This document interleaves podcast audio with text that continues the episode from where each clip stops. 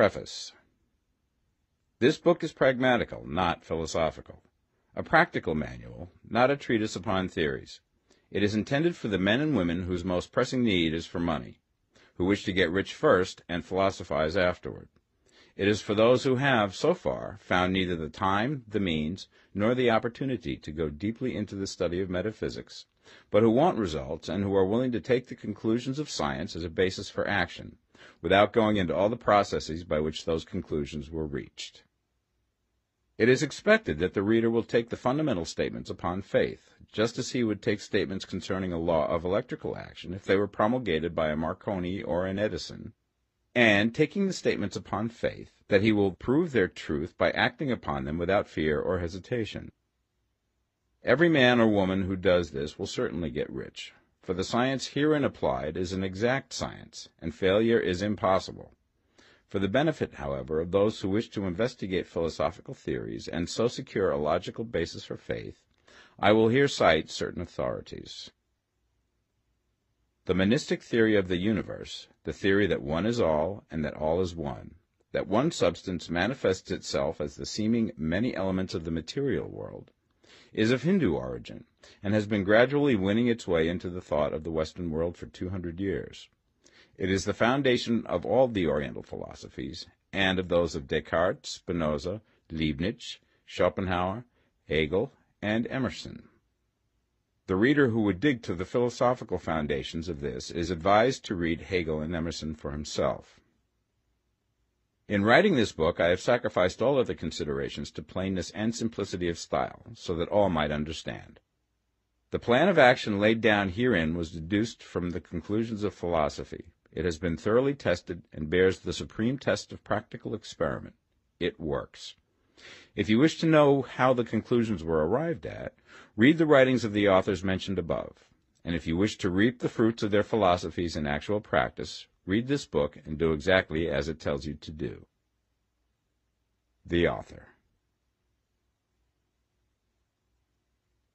Chapter 1 The Right to be Rich Whatever may be said in praise of poverty, the fact remains that it is not possible to live a really complete or successful life unless one is rich. No man can rise to his greatest possible height in talent or soul development unless he has plenty of money.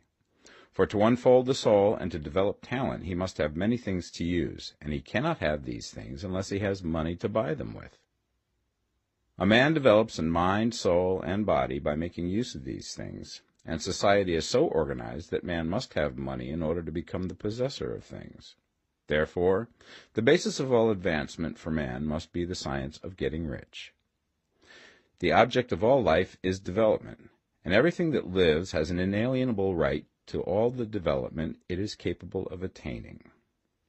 Man's right to life means his right to have the free and unrestricted use of all things which may be necessary to his fullest mental, spiritual, and physical unfoldment or, in other words, his right to be rich. I shall not speak of riches in a figurative way. To be really rich does not mean to be satisfied or contented with a little. No man ought to be satisfied with little if he is capable of using and enjoying more. The purpose of nature is the advancement and unfoldment of life, and every man should have all that can contribute to the power, elegance, beauty, and richness of life. To be content with less is sinful. The man who owns all he wants for the living of all the life he is capable of living is rich, and no man who has not plenty of money can have all he wants. Life has advanced so far and become so complex that even the most ordinary man or woman requires a great amount of wealth in order to live in a manner that even approaches completeness. Every person naturally wants to become all that they are capable of becoming. This desire to realize innate possibilities is inherent in human nature, we cannot help wanting to be all that we can be. Success in life is becoming what you want to be. You can become what you want to be only by making use of things, and you can have the free use of things only as you become rich enough to buy them. To understand the science of getting rich is therefore the most essential of all knowledge. There is nothing wrong in wanting to get rich. The desire for riches is really the desire for a richer, fuller, and more abundant life and that desire is praiseworthy. The man who does not desire to live more abundantly is abnormal. And so the man who does not desire to have money enough to buy all he wants is abnormal. There are three motives for which we live. We live for the body, we live for the mind, we live for the soul. No one of these is better or holier than the other. All are alike desirable, and no one of the three, body, mind, or soul, can live fully if either of the others is cut short of full life and expression. It is not right or noble to live only for the soul and deny mind or body, and it is wrong to live for the intellect and deny body or soul. We are all acquainted with the loathsome consequences of living for the body and denying both mind and soul, and we see that real life means the complete expression of all that man can give forth through body, mind, and soul. Whatever he can say, no man can be really happy or satisfied unless his body is living fully in every function, and unless the same is true of his mind and his soul. Wherever there is unexpressed possibility, or function not performed, there is unsatisfied desire. Desire is possibility seeking expression, or function seeking performance. Man cannot live fully in body without good food, comfortable clothing, and warm shelter, and without freedom from excessive toil. Rest and recreation are also necessary to his physical life. He cannot live fully in mind without books and time to study them, without opportunity for travel and observation, or without intellectual companionship. To live fully in mind, he must have intellectual recreations, and must surround himself with all the objects of art and beauty he is capable of using and appreciating. To live fully in soul, man must have love, and love is denied expression by poverty. A man's highest happiness is found in the bestowal of benefits on those he loves, Love finds its most natural and spontaneous expression in giving. The man who has nothing to give cannot fill his place as a husband or father, as a citizen or as a man. It is in the use of material things that a man finds full life for his body, develops his mind, and unfolds his soul. It is therefore of supreme importance to him that he should be rich. It is perfectly right that you should desire to be rich. If you are a normal man or woman, you cannot help doing so. It is perfectly right that you should give your best attention to the science of getting rich, for it is the noblest and most necessary of all studies. If you neglect this study, you are derelict in your duty to yourself, to God, and humanity, for you can render to God and humanity no greater service than to make the most of yourself. Chapter 2 There is a science of getting rich. There is a science of getting rich, and it is an exact science, like algebra or arithmetic. There are certain laws which govern the process of acquiring riches. Once these laws are learned and obeyed by any man, he will get rich with mathematical certainty. The ownership of money and property comes as a result of doing things in a certain way. Those who do things in this certain way, whether on purpose or accidentally, get rich, while those who do not do things in this certain way, no matter how hard they work or how able they are, remain poor. It is a natural law that like causes always produce like effects, and therefore any man or woman who learns to do things in this certain way will infallibly get rich. That the above statement is true is shown by the following facts. Getting rich is not a matter of environment, for if it were, all the people in certain neighborhoods would become wealthy, the people of one city would all be rich, while those of other towns would all be poor or the inhabitants of one state would roll in wealth and those of an adjoining state would be in poverty. But everywhere we see rich and poor living side by side in the same environment and often engaged in the same vocations.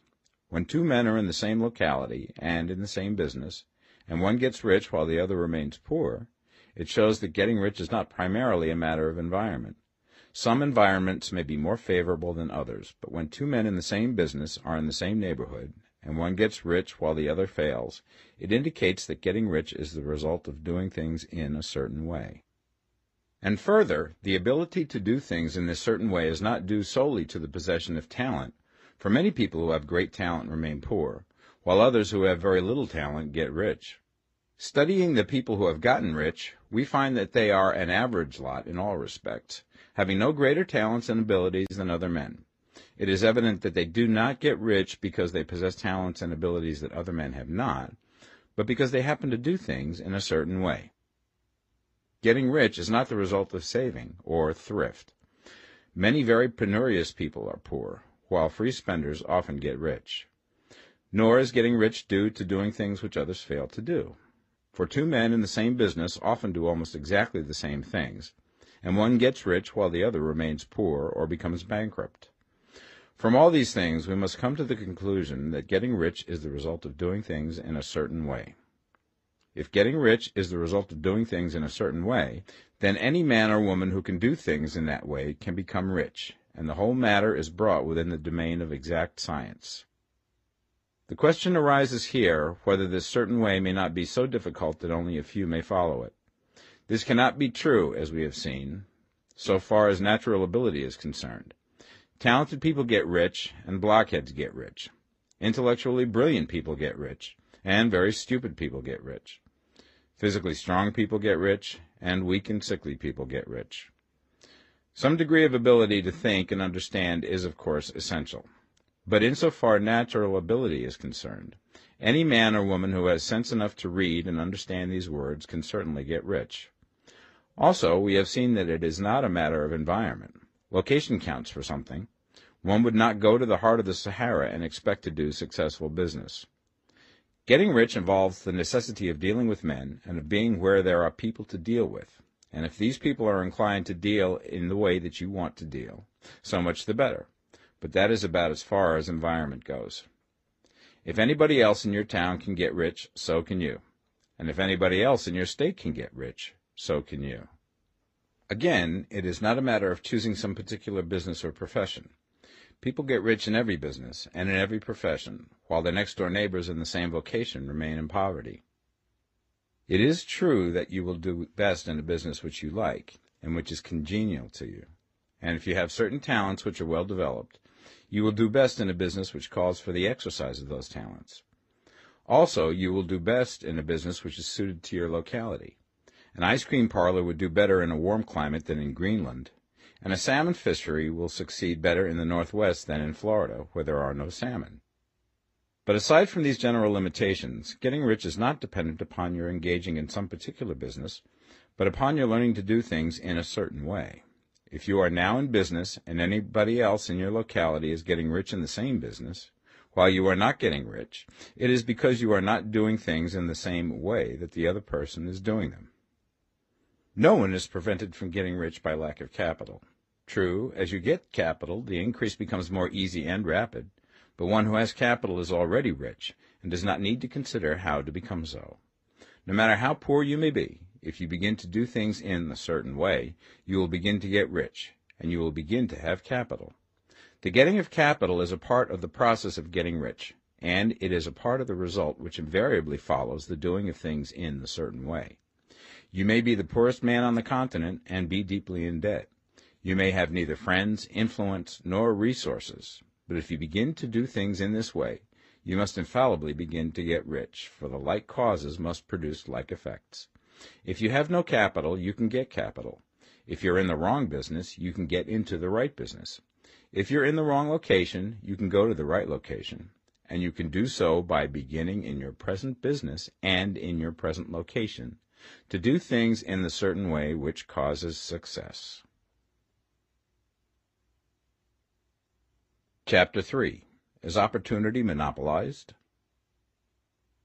No man is kept poor because opportunity has been taken away from him, because other people have monopolized the wealth and have put a fence around it. You may be shut off from engaging in business in certain lines, but there are other channels open to you. Probably it would be hard for you to get control of any of the great railroad systems. That field is pretty well monopolized. But the electric railway business is still in its infancy, and offers plenty of scope for enterprise and it will be but a very few years until traffic and transportation through the air will become a great industry, and in all its branches will give employment to hundreds of thousands and perhaps to millions of people. Why not turn your attention to the development of aerial transportation instead of competing with J. J. Hill and others for a chance in the steam railway world? It is quite true that if you are a working man in the employ of the Steel Trust, you have very little chance of becoming the owner of the plant in which you work. But it is also true that if you will commence to act in a certain way, you can soon leave the employ of the Steel Trust. You can buy a farm from 10 to 40 acres and engage in business as a producer of foodstuffs. There is great opportunity at this time for men who will live upon small tracts of land and cultivate the same intensively. Such men will certainly get rich. You may say that it is impossible for you to get the land, but I'm going to prove to you that it is not impossible, and that you can certainly get a farm if you will go to work in a certain way. At different periods the tide of opportunity sets in different directions, according to the needs of the whole, and the particular stage of social evolution which has been reached. At present, in America, it is setting towards agricultural and the allied industries and professions. Today, opportunity is open before the factory worker in his line. It is open before the businessman who supplies the farmer more than before the one who supplies the factory worker and before the professional man who waits upon the farmer more than before the one who serves the working class. There is an abundance of opportunity for the man who will go with the tide instead of trying to swim against it. So the factory workers, either as individuals or as a class, are not deprived of opportunity. The workers are not being kept down by their masters. They are not being ground by the trusts and combinations of capital. As a class, they are where they are because they do not do things in a certain way. If the workers of America chose to do so, they could follow the example of their brothers in Belgium and other countries and establish great department stores and cooperative industries. They could elect men of their own class to office and pass laws favoring the development of such cooperative industries, and in a few years they could take peaceable possession of the industrial field. The working class may become the master class whenever they will begin to do things in a certain way. The law of wealth is the same for them as it is for all others. This they must learn, and they will remain where they are as long as they continue to do as they do. The individual worker, however, is not held down by the ignorance or the mental slothfulness of his class. He can follow the tide of opportunity to riches, and this book will tell him how. No one is kept in poverty by a shortness in the supply of riches. There is more than enough for all. A palace as large as the Capitol in Washington might be built for every family on earth from the building material in the United States alone. And under intensive cultivation, this country would produce wool, cotton, linen, and silk enough to clothe each person in the world finer than Solomon was arrayed in all his glory, together with food enough to feed them all luxuriously. The visible supply is practically inexhaustible, and the invisible supply really is inexhaustible. Everything you see on earth is made from one original substance, out of which all things proceed. New forms are constantly being made, and older ones are dissolving, but all are shapes assumed by one thing. There is no limit to the supply of formless stuff or original substance. The universe is made out of it, but it was not all used in making the universe. The spaces in, through, and between the forms of the visible universe are permeated and filled with the original substance, with the formless stuff, with the raw material of all things. Ten thousand times as much has been made might still be made, and even then we should not have exhausted the supply of universal raw material. No man, therefore, is poor because nature is poor, or because there is not enough to go around. Nature is an inexhaustible storehouse of riches. The supply will never run short. Original substance is alive with creative energy and is constantly producing more forms. When the supply of building material is exhausted, more will be produced. When the soil is exhausted so that foodstuffs and materials for clothing will no longer grow upon it, it will be renewed or more soil will be made. When all the gold and silver has been dug from the earth, if man is still in such a stage of social development that he needs gold and silver, more will be produced from the formless.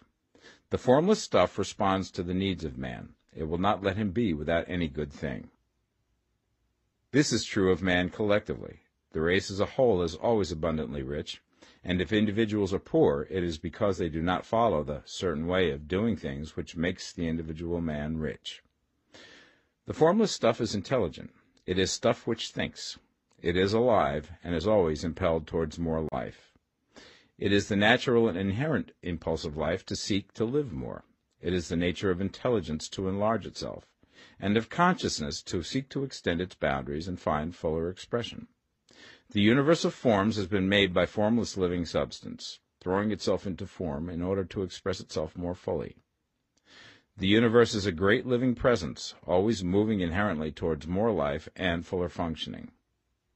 Nature is formed for the advancement of life. Its impelling motive is the increase of life. For this cause, everything which can possibly minister to life is bountifully provided. There can be no lack unless God is to contradict himself and nullify his own works. You are not kept poor by lack in the supply of riches. It is a fact which I shall demonstrate a little further on that even the resources of the formless supply are at the command of the man or woman who will act and think in a certain way.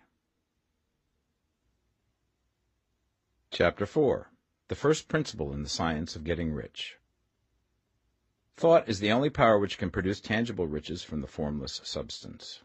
The stuff from which all things are made is a substance which thinks, and a thought of form in this substance produces the form. Original substance moves according to its thoughts. Every form and process you see in nature is the visible expression of a thought in original substance. As the formless stuff thinks of a form, it takes that form. As it thinks of a motion, it makes that motion. That is the way all things were created. We live in a thought world, which is part of a thought universe. The thought of a moving universe extended through formless substance, and the thinking stuff moving according to that thought, took the form of systems of planets and maintains that form. Thinking substance takes the form of its thought and moves according to that thought. Holding the idea of a circling system of suns and worlds, it takes the form of these bodies and moves them as it thinks. Thinking the form of a slow-growing oak tree, it moves accordingly and produces the tree, though centuries may be required to do the work. In creating, the formless seems to move according to the lines of motion it has established. The thought of an oak tree does not cause the instant formation of a full-grown tree, but it does start in motion the forces which will produce the tree, along established lines of growth. Every thought of form held in thinking substance causes the creation of the form, but always, or at least generally, along lines of growth and action already established. The thought of a house of a certain construction, if it were impressed upon formless substance, might not cause the instant formation of the house, but it would cause the turning of creative energies already working in trade and commerce into such channels as to result in the speedy building of the house. And if there were no existing channels through which the creative energy could work, then the house would be formed directly from primal substance, without waiting for the slow processes of the organic and inorganic world. No thought of form can be impressed upon original substance without causing the creation of the form. Man is a thinking center and can originate thought. All the forms that man fashions with his hands must first exist in his thought. He cannot shape a thing until he has thought that thing. And so far, man has confined his efforts wholly to the work of his hands. He has applied manual labor to the world of forms, seeking to change or modify those already existing.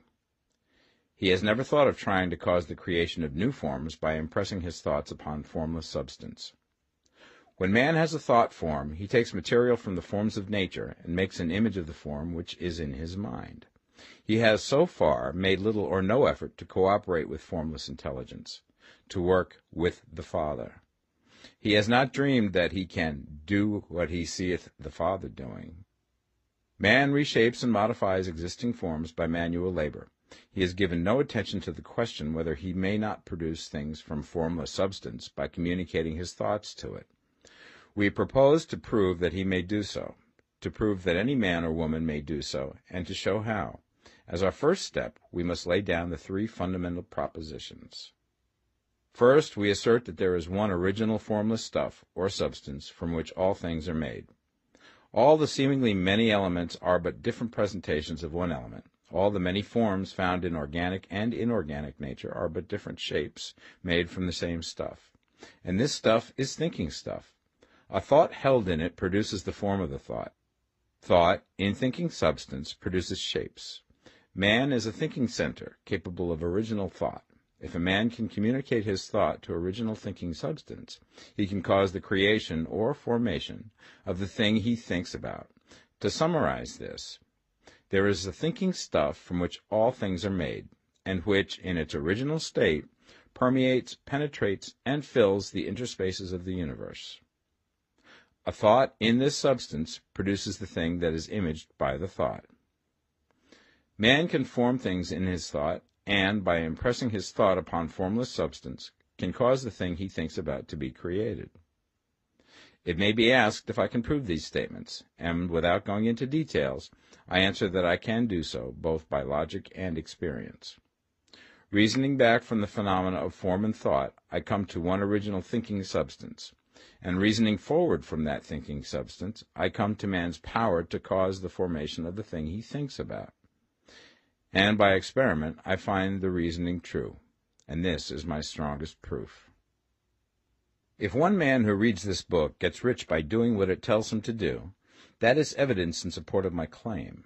But if every man who does what it tells him to do gets rich, that is proof positive until someone goes through the process and fails.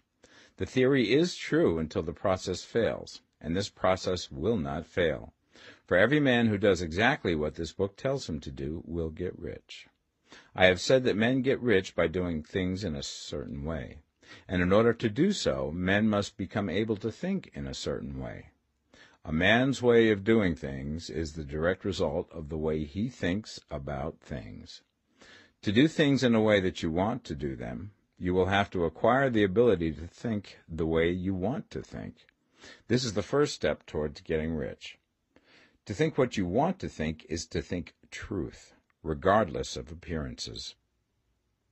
Every man has the natural and inherent power to think what he wants to think, but it requires far more effort to do so than it does to think the thoughts which are suggested by appearances. To think according to appearance is easy. To think truth, regardless of appearances, is laborious, and requires the expenditure of more power than any other work man is called upon to perform. There is no labor from which most people shrink as they do from that of sustained and consecutive thought. It is the hardest work in the world. This is especially true when truth is contrary to appearances. Every appearance in the visible world tends to produce a corresponding form in the mind which observes it and this can only be prevented by holding the thought of the truth. To look upon the appearance of disease will produce the form of disease in your own mind and ultimately in your body, unless you hold the thought of the truth, which is that there is no disease. It is only an appearance, and the reality is health. To look upon the appearances of poverty will produce corresponding forms in your own mind. Unless you hold to the truth that there is no poverty, there is only abundance. To think health when surrounded by the appearance of disease, or to think riches when in the midst of appearances of poverty, requires power, but he who acquires this power becomes a master mind. He can conquer fate, he can have what he wants. This power can only be acquired by getting hold of the basic fact which is behind all appearances, and that fact is that there is one thinking substance, from which and by which all things are made. Then we must grasp the truth that every thought held in this substance becomes a form, and that man can so impress his thoughts upon it as to cause them to take form and become visible things. When we realize this, we lose all doubt and fear, for we know that we can create what we want to create, and we can get what we want to have, and can become what we want to be. As a first step towards getting rich, you must believe the three fundamental statements given previously in this chapter, and in order to emphasize them, I repeat them here. There is a thinking stuff from which all things are made, and which, in its original state, permeates, penetrates, and fills the interspaces of the universe. A thought in this substance produces the thing that is imaged by the thought. Man can form things in his thought, and, by impressing his thought upon formless substance, can cause the thing he thinks about to be created. You must lay aside all other concepts of the universe than this monistic one, and you must dwell upon this until it is fixed in your mind and has become your habitual thought. Read these creed statements over and over again. Fix every word upon your memory, and meditate upon them until you firmly believe what they say. If a doubt comes to you, cast it aside as a sin. Do not listen to arguments against this idea. Do not go to churches or lectures where a contrary concept of things is taught or preached. Do not read magazines or books which teach a different idea.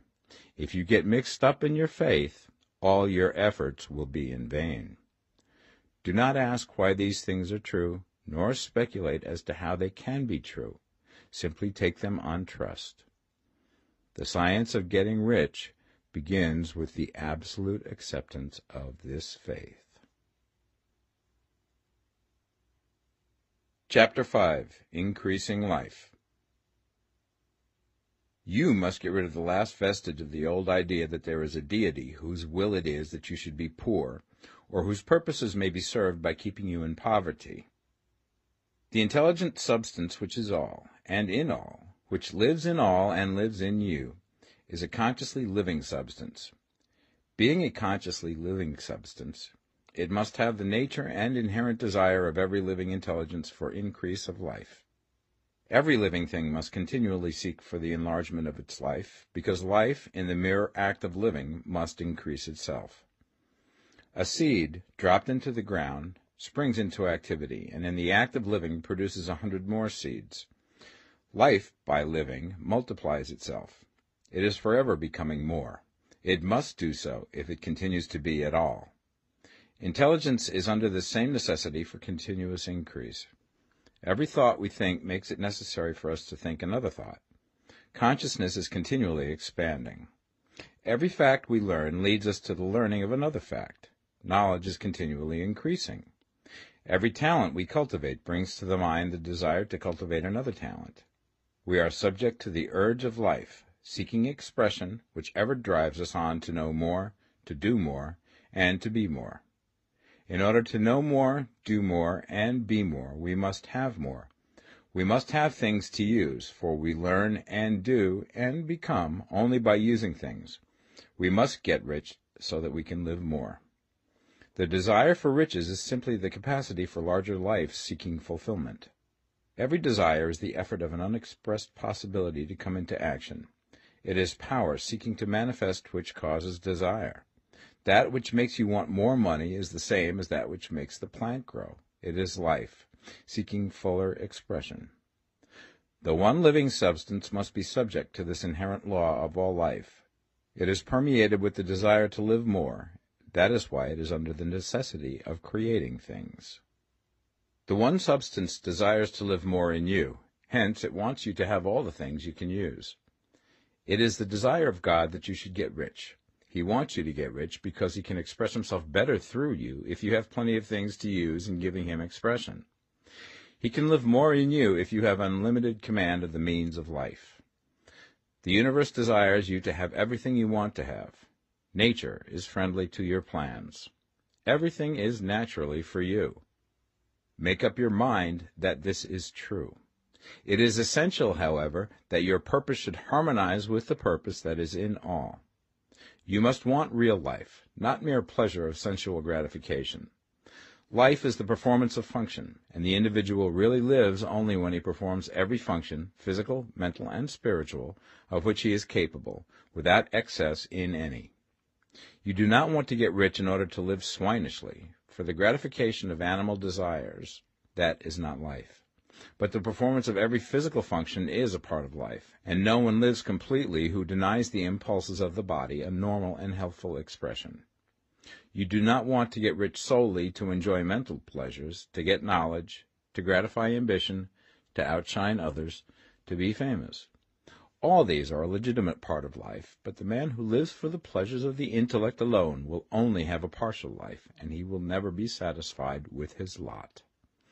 You do not want to get rich solely for the good of others, to lose yourself for the salvation of mankind, to experience the joys of philanthropy and sacrifice. The joys of the soul are only a part of life, and they are no better or nobler than any other part. You want to get rich in order that you may eat, drink, and be merry when it is time to do these things, in order that you may surround yourself with beautiful things, see distant lands, feed your mind, and develop your intellect in order that you may love men and do kind things, and be able to play a good part in helping the world to find truth. But remember that extreme altruism is no better and no nobler than extreme selfishness. Both are mistakes. Get rid of the idea that God wants you to sacrifice yourself for others, and that you can secure his favor by doing so. God requires nothing of the kind. What he wants is that you should make the most of yourself, for yourself and for others, and you can help others more by making the most of yourself than in any other way. You can make the most of yourself only by getting rich, so it is right and praiseworthy that you should give your first and best thought to the work of acquiring wealth. Remember, however, that the desire of substance is for all, and its movements must be for more life to all. It cannot be made to work for less life to any, because it is equally in all, seeking riches and life. Intelligent substance will make things for you, but it will not take things away from someone else and give them to you. You must get rid of the thought of competition. You are to create, not to compete for what is already created. You do not have to take anything away from anyone. You do not have to drive sharp bargains. You do not have to cheat or to take advantage. You do not need to let any man work for you for less than he earns. You do not have to covet the property of others, or to look at it with wishful eyes. No man has anything of which you cannot have the like, and that without taking what he has away from him. You are to become a creator, not a competitor. You are going to get what you want, but in such a way that when you get it, every other man will have more than he has now. I am aware that there are men who get a vast amount of money by proceeding in direct opposition to the statements in the paragraph above, and may add a word of explanation here. Men of the plutocratic type, who become very rich, do so sometimes purely by their extraordinary ability on the plane of competition and sometimes they unconsciously relate themselves to substance and its great purposes and movements for the general racial upbuilding through industrial evolution. Rockefeller, Carnegie, Morgan, et al. have been the unconscious agents of the supreme in the necessary work of systematizing and organizing productive industry, and in the end their work will contribute immensely towards increased life for all. Their day is nearly over. They have organized production, and will soon be succeeded by the agents of the multitude, who will organize the machinery of distribution. The multimillionaires are like the monster reptiles of the prehistoric eras. They play a necessary part in the evolutionary process, but the same power which produced them will dispose of them, and it is well to bear in mind that they have never been really rich. A record of the private lives of most of this class will show that they have really been the most abject and wretched of the poor. Riches secured on the competitive plane are never satisfactory and permanent. They are yours today and another's tomorrow. Remember, if you are to become rich in a scientific and certain way, you must rise entirely out of the competitive thought. You must never think for a moment that the supply is limited.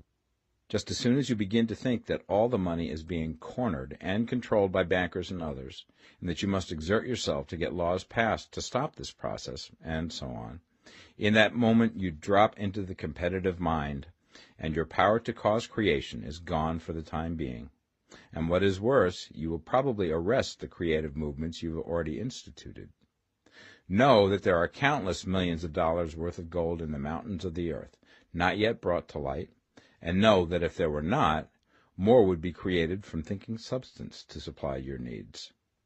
Know that the money you need will come, even if it is necessary for a thousand men to be led to the discovery of new gold mines tomorrow. Never look at the visible supply. Look always at the limitless riches in formless substance, and know that they are coming to you as fast as you can receive and use them. Nobody, by cornering the visible supply, can prevent you from getting what is yours. So never allow yourself to think for an instant that all the best building spots will be taken before you get ready to build your house, unless you hurry. Never worry about the trusts and combines, and get anxious for fear that they will soon come to own the whole earth. Never get afraid that you will lose what you want because some other person beat you to it. That cannot possibly happen. You are not seeking anything that is possessed by anybody else. You are causing what you want to be created from formless substance, and the supply is without limits. Stick to the formulated statement. There is a thinking stuff from which all things are made, and which, in its original state, permeates, penetrates, and fills the interspaces of the universe. A thought in this substance produces the thing that is imaged by the thought. Man can form things in his thought, and by impressing his thought upon formless substance, can cause the thing he thinks about to be created. Chapter 6 How Riches Come to You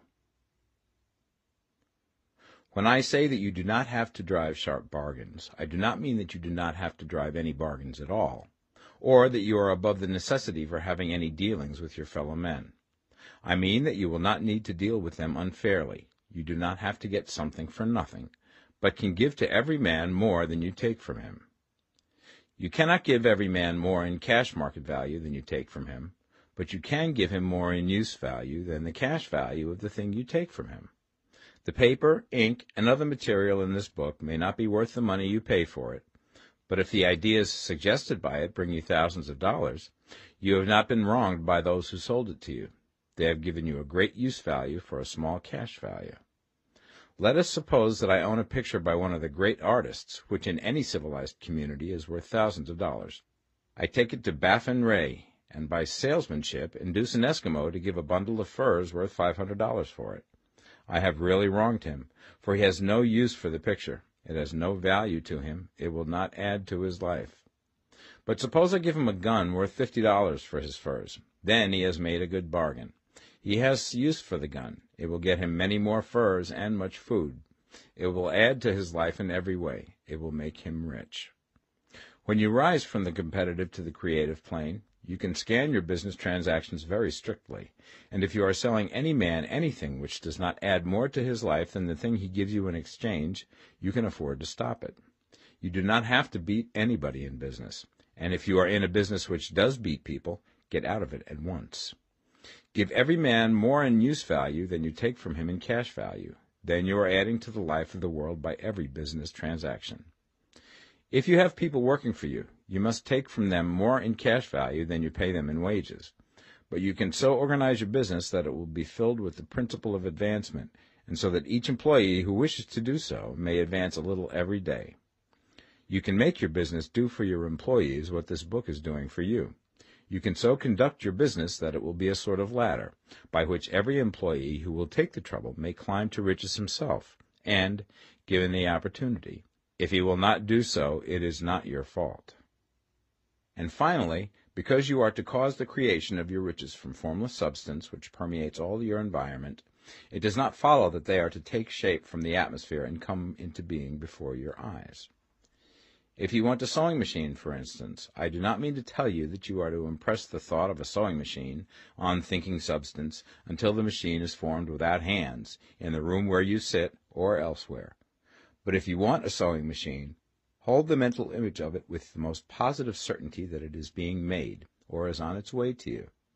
After once forming the thought, have the most absolute and unquestioning faith that the sewing machine is coming. Never think of it, or speak of it, in any other way than as being sure to arrive. Claim it as already yours. It will be brought to you by the power of the Supreme Intelligence, acting upon the minds of men. If you live in Maine, it may be that a man will be brought from Texas or Japan to engage in some transaction which will result in your getting what you want. If so, the whole matter will be as much to that man's advantage as it is to yours. Do not forget for a moment that the thinking substance is through all, in all, communicating with all, and can influence all. The desire of thinking substance for a fuller life and better living has caused the creation of all the sewing machines already made, and it can cause the creation of millions more, and will, whenever men set it in motion by desire and faith, and by acting in a certain way. You can certainly have a sewing machine in your house, and it is just as certain that you can have any other thing or things which you want, and which you will use for the advancement of your own life and the lives of others. You need not hesitate about asking largely. It is your Father's pleasure to give you the kingdom, said Jesus. Original substance wants to live all that is possible in you, and wants you to have all that you can or will use for the living of the most abundant life. If you fix upon your consciousness the fact that the desire you feel for the possession of riches is one with the desire of omnipotence for more complete expression, your faith becomes invincible. Once I saw a little boy sitting at a piano, and vainly tried to bring harmony out of the keys, and I saw that he was grieved and provoked by his inability to play real music. I asked him the cause of his vexation, and he answered, I can feel the music in me, but I can't make my hands go right. The music in him was the urge of original substance, containing all the possibilities of all life. All that there is of music was seeking expression through the child. God, the one substance, is trying to live and do and enjoy things through humanity. He is saying, I want hands to build wonderful structures, to play divine harmonies, to paint glorious pictures. I want feet to run my errands, eyes to see my beauties, tongues to tell mighty truths and to sing marvelous songs, and so on. All that there is of possibility is seeking expression through men. God wants those who can play music to have pianos and every other instrument, and to have the means to cultivate their talents to the fullest extent. He wants those who can appreciate beauty to be able to surround themselves with beautiful things. He wants those who can discern truth to have every opportunity to travel and observe. He wants those who can appreciate dress to be beautifully clothed, and those who can appreciate good food to be luxuriously fed. He wants all these things because it is himself that enjoys and appreciates them. It is God who wants to play and sing and enjoy beauty and proclaim truth and wear fine clothes and eat good food. It is God that worketh in you to will and to do, said Paul. The desire you feel for riches is the infinite, seeking to express himself in you as he sought to find expression in the little boy at the piano. So you need not hesitate to ask largely. Your part is to focalize and express the desire to God. This is a difficult point with most people. They retain some of the old idea that poverty and self-sacrifice are pleasing to God. They look upon poverty as a part of the plan, a necessity of nature. They have the idea that God has finished his work and made all that he can make, and that the majority of men must stay poor because there is not enough to go around. They hold to so much of this erroneous thought that they feel ashamed to ask for wealth. They try not to want more than a very modest competence, just enough to make them fairly comfortable. I recall now the case of one student who was told that he must get in mind a clear picture of the things he desired, so that the creative thought of them might be impressed upon formless substance. He was a very poor man, living in a rented house, and having only what he earned from day to day, and he could not grasp the fact that all wealth was his.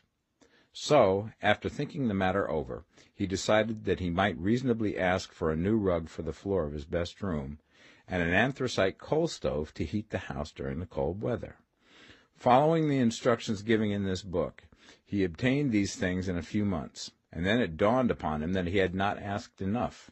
He went through the house in which he lived and planned all the improvements he would like to make in it. He mentally added a bay window here and a room there until it was complete in his mind as an ideal home, and then he planned its furnishings. Holding the whole picture in his mind, he began living in the certain way and moving towards what he wanted.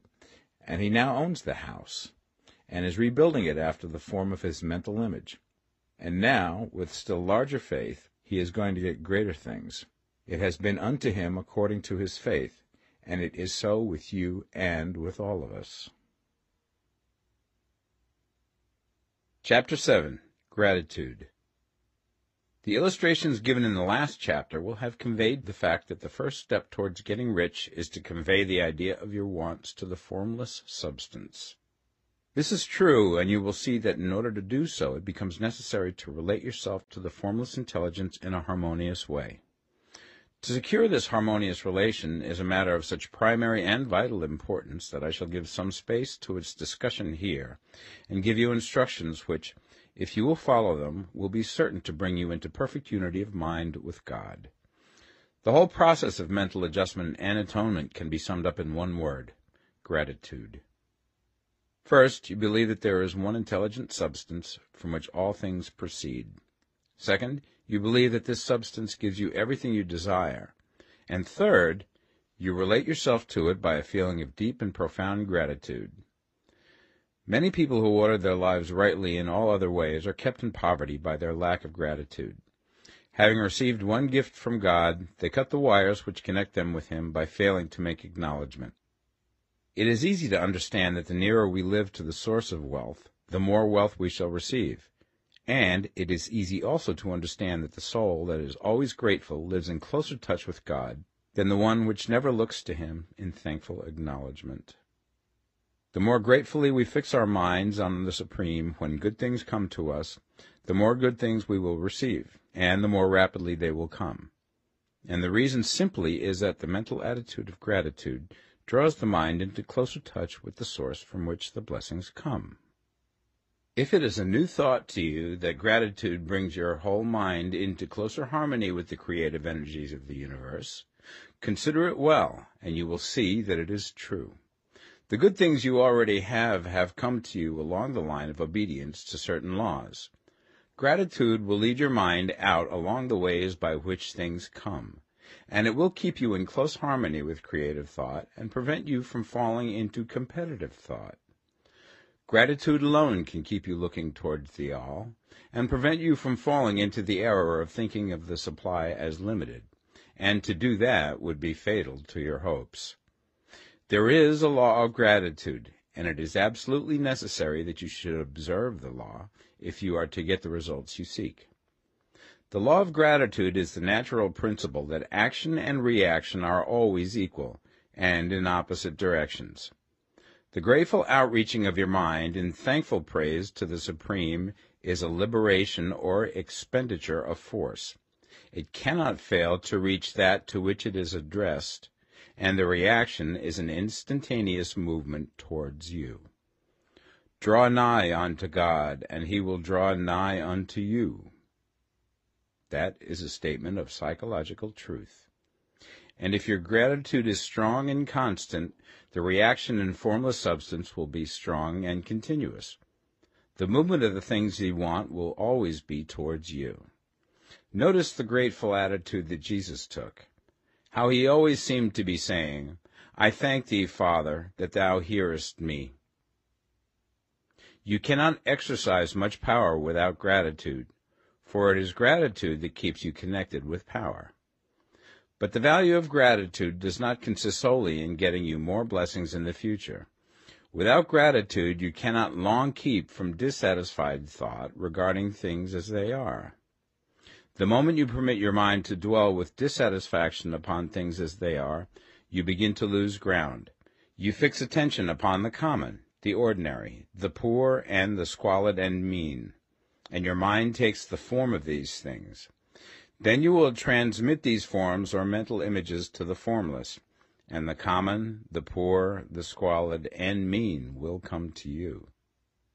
To permit your mind to dwell upon the inferior is to become inferior, and to surround yourself with inferior things. On the other hand, to fix your attention on the best is to surround yourself with the best, and to become the best. The creative power within us makes us into the image of that to which we give our attention. We are thinking substance, and thinking substance always takes the form of that which it thinks about. The grateful mind is constantly fixed upon the best. Therefore it tends to become the best. It takes the form or character of the best, and will receive the best. Also, faith is born of gratitude. The grateful mind continually expects good things, and expectation becomes faith. The reaction of gratitude upon one's own mind produces faith, and every outgoing wave of grateful thanksgiving increases faith. He who has no feeling of gratitude cannot long retain a living faith. And without a living faith, you cannot get rich by the creative method, as we shall see in the following chapters. It is necessary, then, to cultivate the habit of being grateful for every good thing that comes to you, and to give thanks continuously.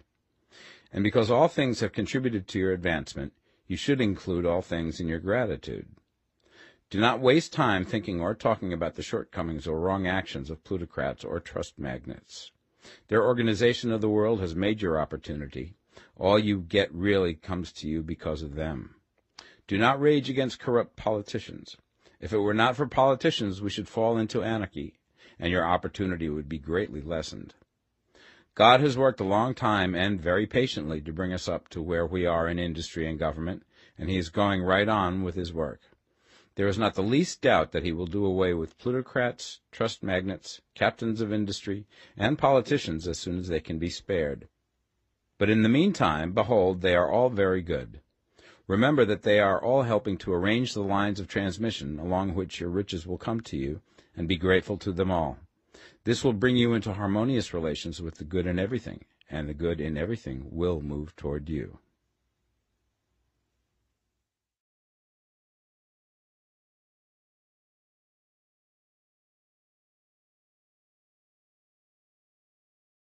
The Science of Getting Rich Part 2 Chapter 8 Thinking in the Certain Way You must form a clear and definite mental picture of what you want. You cannot transmit an idea unless you have it yourself. You must have it before you can give it, and many people fail to impress thinking substance because they have themselves only a vague and misty concept of the things they want to do, to have, or to become. It is not enough that you should have a general desire for wealth to do good with. Everybody has that desire. It is not enough that you should have a wish to travel, see things, live more, etc. Everybody has those desires also. If you were going to send a wireless message to a friend, you would not send the letters of the alphabet in their order and let him construct the message for himself, nor would you take words at random from the dictionary. You would send a coherent sentence, one which meant something. When you try to impress your wants upon substance, remember that it must be done by a coherent statement. You must know what you want and be definite. You can never get rich or start the creative power into action by sending out unformed longings and vague desires. Go over your desires just as the man I have described went over his house. See just what you want and get a clear mental picture of it as you wish it to look when you get it. That clear mental picture you must have continually in mind, as the sailor has in mind the port towards which he is sailing the ship. You must keep your face towards it all the time. You must no more lose sight of it than the steersman loses sight of the compass. It is not necessary to take exercises in concentration, nor to set apart special times for prayer and affirmation, nor to go into the silence, nor to do occult stunts of any kind. There things are well enough, but all you need is to know what you want, and to want it badly enough so that it will stay in your thoughts. Spend as much of your leisure time as you can in contemplating your picture. But no one needs to take exercises to concentrate his mind on a thing which he really wants. It is the things you do not really care about which require effort to fix your attention upon them. And unless you really want to get rich, so that the desire is strong enough to hold your thoughts directly to the purpose, as the magnetic pole holds the needle of the compass, it will hardly be worth while for you to try to carry out the instructions given in this book. The methods herein set forth are for people whose desire for riches is strong enough to overcome mental laziness and the love of ease, and make them work. The more clear and definite you make your pictures, then, and the more you dwell upon it, bringing out all of its delightful details, the stronger your desire will be, and the stronger your desire, the easier it will be to hold your mind fixed upon the picture of what you want. Something more is necessary, however, than merely to see the picture clearly. If that is all you do, you are only a dreamer, and will have little or no power for accomplishment. Behind your clear vision must be the purpose to realize it, to bring it out in tangible expression. And behind this purpose must be an invincible and unwavering faith that the thing is already yours, that it is at hand, and you have only to take possession of it. Live in the new house mentally until it takes form around you physically. In the mental realm, enter at once into full enjoyment of the things you want. Whatsoever things ye ask for when ye pray, believe that ye receive them, and ye shall have them, said Jesus. See the things you want as if they were actually around you all the time. See yourself as owning and using them. Make use of them in imagination, just as you will use them when they are your tangible possessions. Dwell upon your mental picture until it is clear and distinct, and then take the mental attitude of ownership towards everything in that picture. Take possession of it in mind, in the full faith that it is actually yours. Hold to this mental ownership. Do not wave for an instant in the faith that it is real. And remember what was said in the preceding chapter about gratitude. Be as thankful for it all the time as you expect to be when it has taken form. The man who can sincerely thank God for the things which as yet he owns only in imagination has real faith. He will get rich. He will cause the creation of whatsoever he wants. You do not need to pray repeatedly for things you want. It is not necessary to tell God about it every day. Use not vain repetitions as the heathens do, said Jesus to his pupils. For your Father knoweth that ye have need of these things before ye ask him. Your part is to intelligently formulate your desires for the things which make for a larger life, and to get these desires arranged into a coherent whole, and then to impress this whole desire upon the formless substance, which has the power and the will to bring you what you want. You do not make this impression by repeating strings of words. You make it by holding the vision with unshakable purpose to attain it and with steadfast faith that you do attain it. The answer to your prayer is not according to your faith while you are talking, but according to your faith while you are working.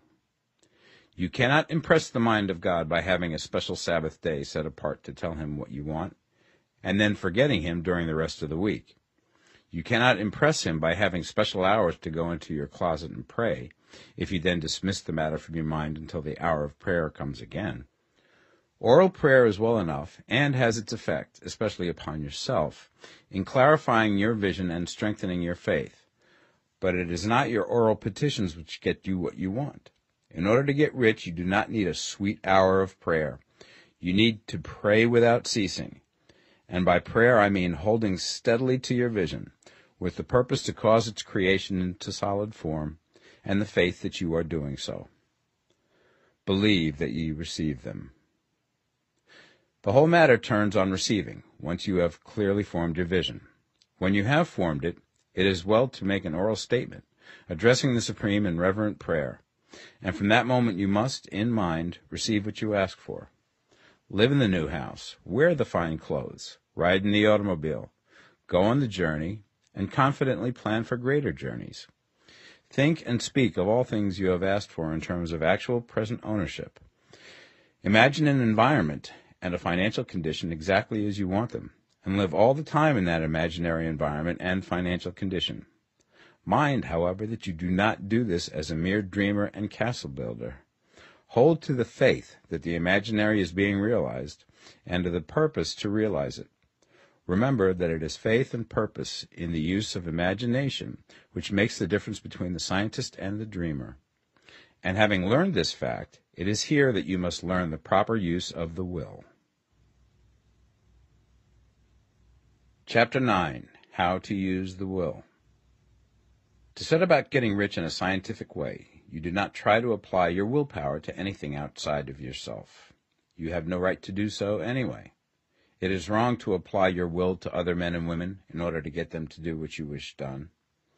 It is as flagrantly wrong to coerce people by mental power as it is to coerce them by physical power.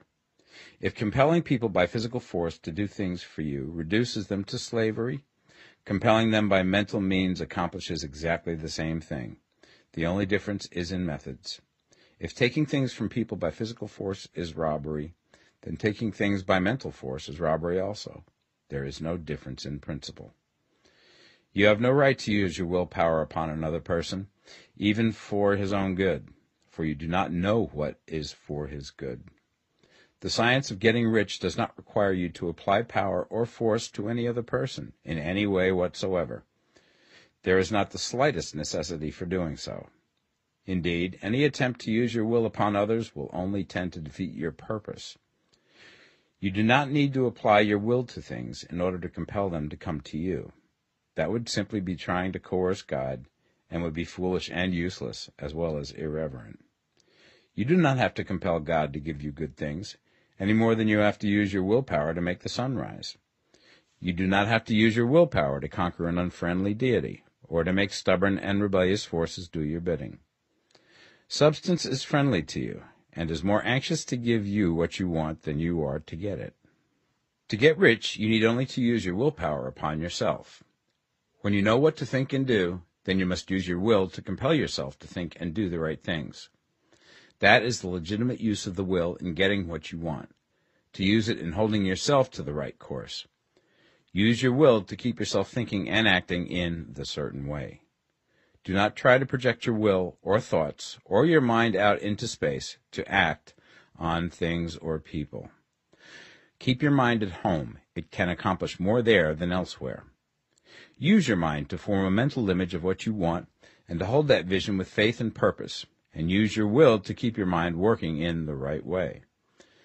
The more steady and continuous your faith and purpose, the more rapidly you will get rich, because you will make only positive impressions upon substance, and you will not neutralize or offset them by negative impressions. The picture of your desires, held with faith and purpose, is taken up by the formless, and permeates it to great distances throughout the universe, for all I know. As this impression spreads, all things are set moving towards its realizations. Every living thing, every inanimate thing, and the things yet uncreated, are stirred towards bringing into being that which you want. All forces begin to be exerted in that direction. All things begin to move towards you. The minds of people everywhere are influenced towards doing the things necessary to the fulfilling of your desires, and they work for you unconsciously.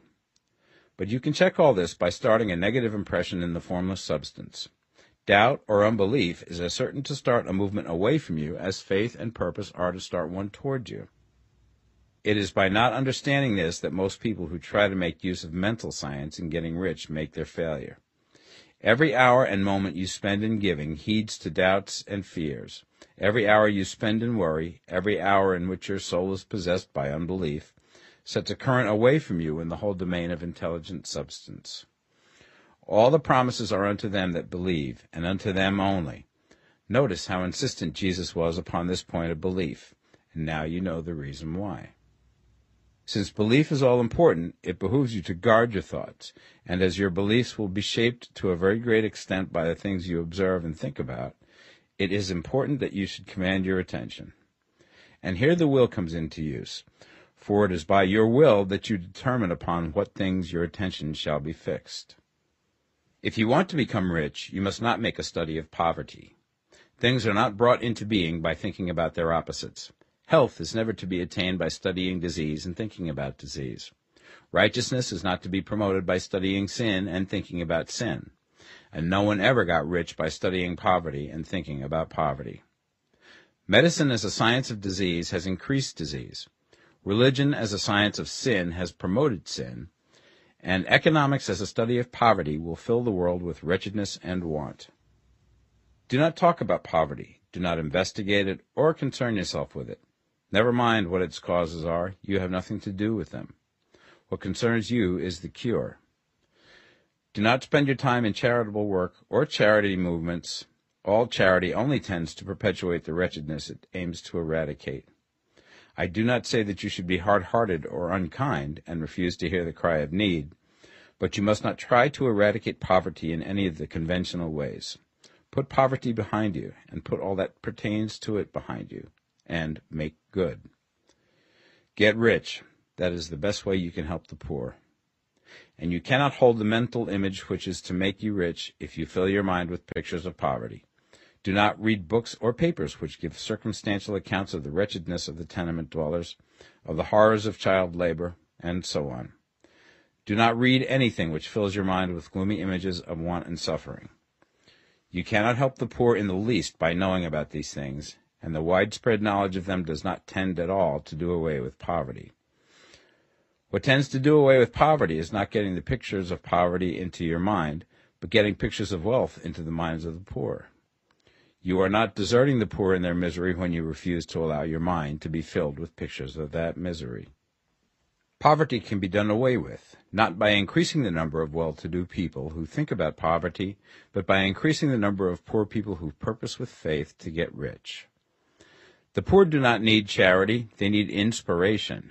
Charity only sends them a loaf of bread to keep them alive in their wretchedness, or give them an entertainment to make them forget for an hour or two.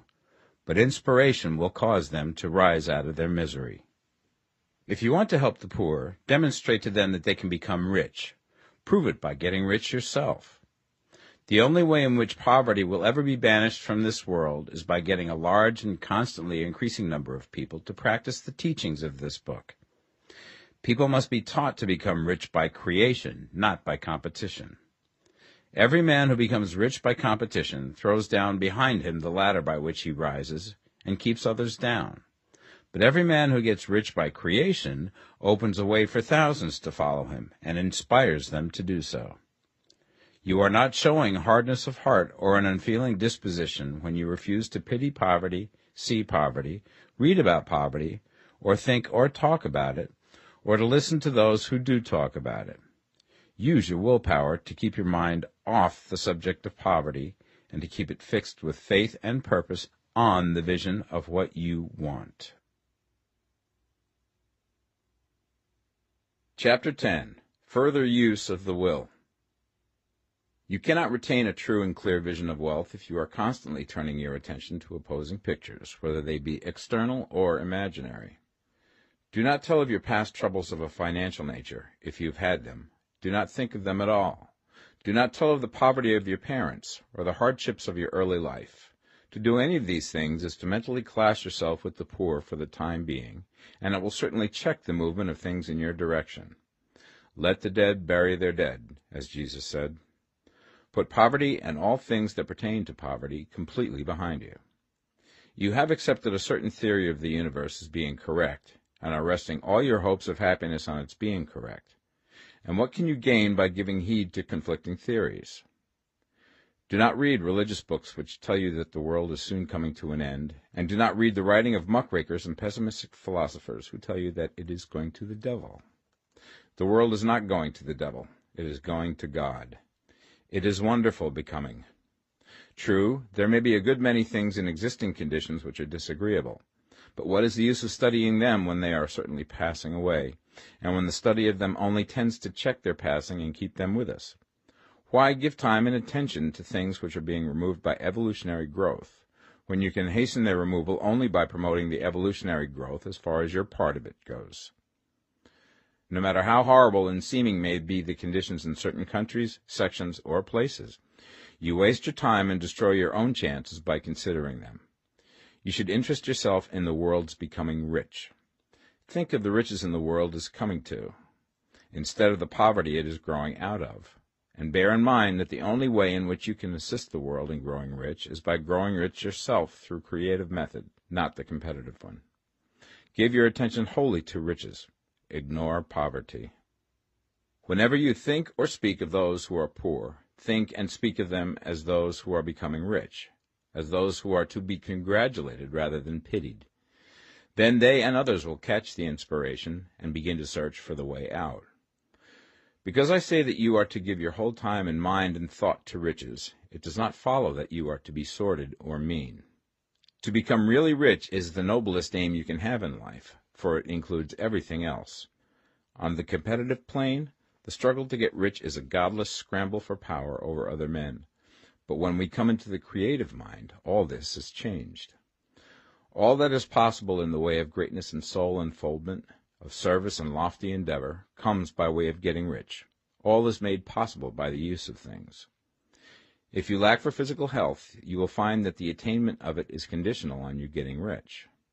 Only those who are emancipated from financial worry and who have the means to live a carefree existence and follow hygienic practices can have and retain health. Moral and spiritual greatness is possible only to those who are above the competitive battle for existence and only those who are becoming rich on the plane of creative thought are free from the degrading influences of competition. If your heart is set on domestic happiness, remember that love flourishes best when there is refinement, a high level of thought, and freedom from corrupting influences. And these are to be found only where riches are attained by the exercise of creative thought, without strife or rivalry. You can aim at nothing so great or noble, I repeat, as to become rich, and you must fix your attention upon your mental picture of riches, to the exclusion of all that may tend to dim or obscure the vision. You must learn to see the underlying truth in all things. You must see beneath all seemingly wrong conditions the great one life ever moving forward towards fuller expression and more complete happiness. It is the truth that there is no such thing as poverty, that there is only wealth. Some people remain in poverty because they are ignorant of the fact that there is wealth for them, and these can best be taught by showing them the way to affluence in your own person and practice. Others are poor because, while they feel that there is a way out, they are too intellectually indolent to put forth the mental effort necessary to find that way and by travel it. Others still are poor because, while they have some notion of science, they have become so swamped and lost in the maze of metaphysical and occult theories that they do not know which road to take. They try a mixture of many systems and fail in all. For these, again, the very best thing to do is to show the right way in your own person and practice. An ounce of doing things is worth a pound of theorizing. The very best thing you can do for the whole world is to make the most of yourself. You can serve God and man in no more effective way than by getting rich. That is, if you get rich by the creative method and not by the competitive one. Another thing. We assert that this book gives in detail the principles of the science of getting rich. And if that is true, you do not need to read any other book upon the subject. This may sound narrow and egotistical, but consider. There is no more scientific method of computation in mathematics than by addition, subtraction, multiplication, and division. No other method is possible. There can be but one shortest distance between two points. There is only one way to think scientifically, and that is to think in the way that leads by the most direct and simple route to the goal. No man has yet formulated a briefer or less complex system than the one set forth herein. It has been stripped of all non-essentials. When you commence on this, lay all others aside. Put them out of your mind altogether. Read this book every day. Keep it with you. Commit it to memory, and do not think about other systems and theories. If you do, you will begin to have doubts, and to be uncertain and wavering in your thought, and then you will begin to make failures. After you have made good and become rich, you may study other systems as much as you please. But until you are quite sure that you have gained what you want, do not read anything on this line but this book, unless it be the authors mentioned in the preface. And read only the most optimistic comments on the world's news, those in harmony with your picture. Also, postpone your investigations into the occult. Do not dabble in theosophy, spiritualism, or kindred studies. It is very likely that the dead still live, and are near, but if they are, let them alone. Mind your own business. Wherever the spirits of the dead may be, they have their own work to do, and their own problems to solve, and we have no right to interfere with them. We cannot help them, and it is very doubtful whether they can help us, or whether we have any right to trespass upon their time if they can. Let the dead and the hereafter alone, and solve your own problem. Get rich. If you begin to mix with the occult, you will start mental cross currents which will surely bring your hopes to shipwreck. Now, this and the preceding chapters have brought us to the following statement of basic facts. There is a thinking stuff from which all things are made, and which, in its original state, permeates, penetrates, and fills the interspaces of the universe. A thought in this substance produces the thing that is imaged by the thought. Man can form things in his thought, and, by impressing his thought upon formless substance, can cause the thing he thinks about to be created. In order to do this, man must pass from the competitive to the creative mind. He must form a clear mental picture of the things he wants, and hold this picture in his thoughts with the fixed purpose to get what he wants, and the unwavering faith that he does get what he wants, closing his mind against all that may tend to shake his purpose, dim his vision, or quench his faith. And in addition to all this, we shall now see that he must live and act in a certain way. Chapter 11 Acting in the Certain Way Thought is the creative power, or the impelling force which causes the creative power to act. Thinking in a certain way will bring riches to you, but you must not rely upon thought alone, paying no attention to personal action. That is the rock upon which many otherwise scientific metaphysical thinkers meet shipwreck the failure to connect thought with personal action. We have not yet reached the stage of development, even supposing such a stage to be possible, in which man can create directly from formless substance without nature's processes or the work of human hands. Man must not only think, but his personal action must supplement his thought. By thought you can cause the gold in the hearts of the mountains to be impelled towards you, but it will not mine itself, refine itself, coin itself into double eagles, and come rolling along the roads seeking its way into your pocket. Under the impelling power of the Supreme Spirit, men's affairs will be so ordered that someone will be led to mine the gold for you. Other men's business transactions will be so directed that the gold will be brought toward you, and you must so arrange your own business affairs that you may be able to receive it when it comes to you. Your thought makes all things, animate and inanimate, work to bring you what you want, but your personal activity must be such that you can rightly receive what you want when it reaches you. You are not to take it as charity, nor to steal it. You must give every man more in use value than he gives you in cash value. The scientific use of thought consists in forming a clear and distinct mental image of what you want, in holding fast to the purpose to get what you want, and in realizing with grateful faith that you do get what you want. Do not try to project your thought in any mysterious or occult way, with the idea of having it go out and do things for you. That is a wasted effort and will weaken your power to think with sanity. The action of thought in getting rich is fully explained in the preceding chapters. Your faith and purpose positively impress your vision upon formless substance, which has the same desire for more life that you have. And this vision, received from you, sets all the creative forces at work in and through their regular channels of action, but directed towards you. It is not your part to guide or supervise the creative process. All you have to do with that is to retain your vision, stick to your purpose, and maintain your faith and gratitude. But you must act in a certain way, so that you can appropriate what is yours when it comes to you, so that you can meet the things you have in your picture and put them in their proper places as they arrive. You can really see the truth of this. When things reach you, they will be in the hands of other men, who will ask an equivalent for them. And you can only get what is yours by giving the other man what is his. Your pocketbook is not going to be transformed into a Fortunatus purse which shall be always full of money without effort on your part.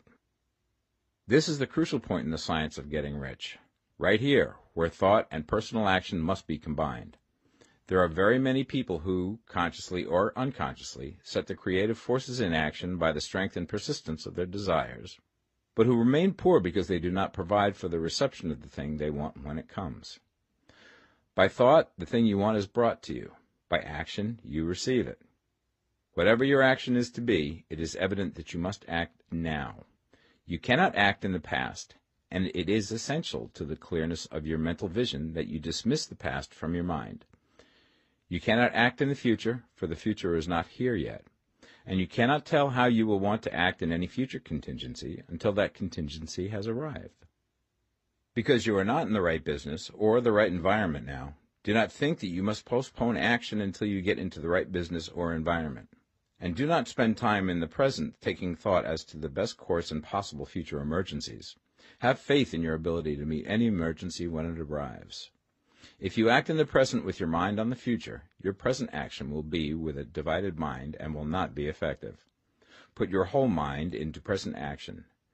Do not give your creative impulse to original substance, and then sit down and wait for results. If you do, you will never get them. Act now. There is never any time but now, and there never will be any time but now.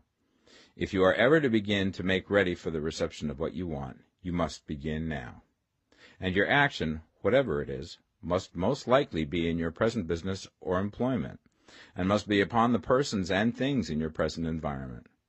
You cannot act where you are not, you cannot act where you have been, and you cannot act where you are going to be. You can act only where you are. Do not bother as to whether yesterday's work was well done or ill done.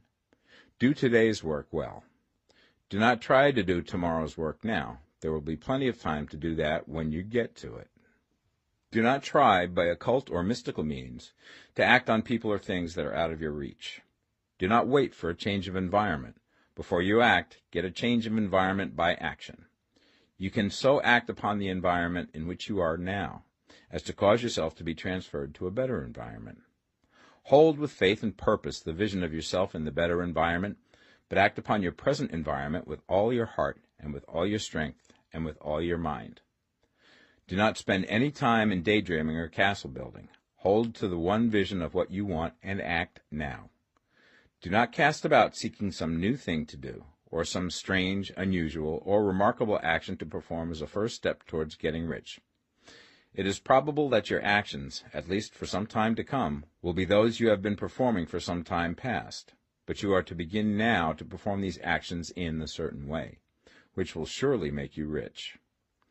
If you are engaged in some business and feel that it is not the right one for you, do not wait until you get into the right business before you begin to act.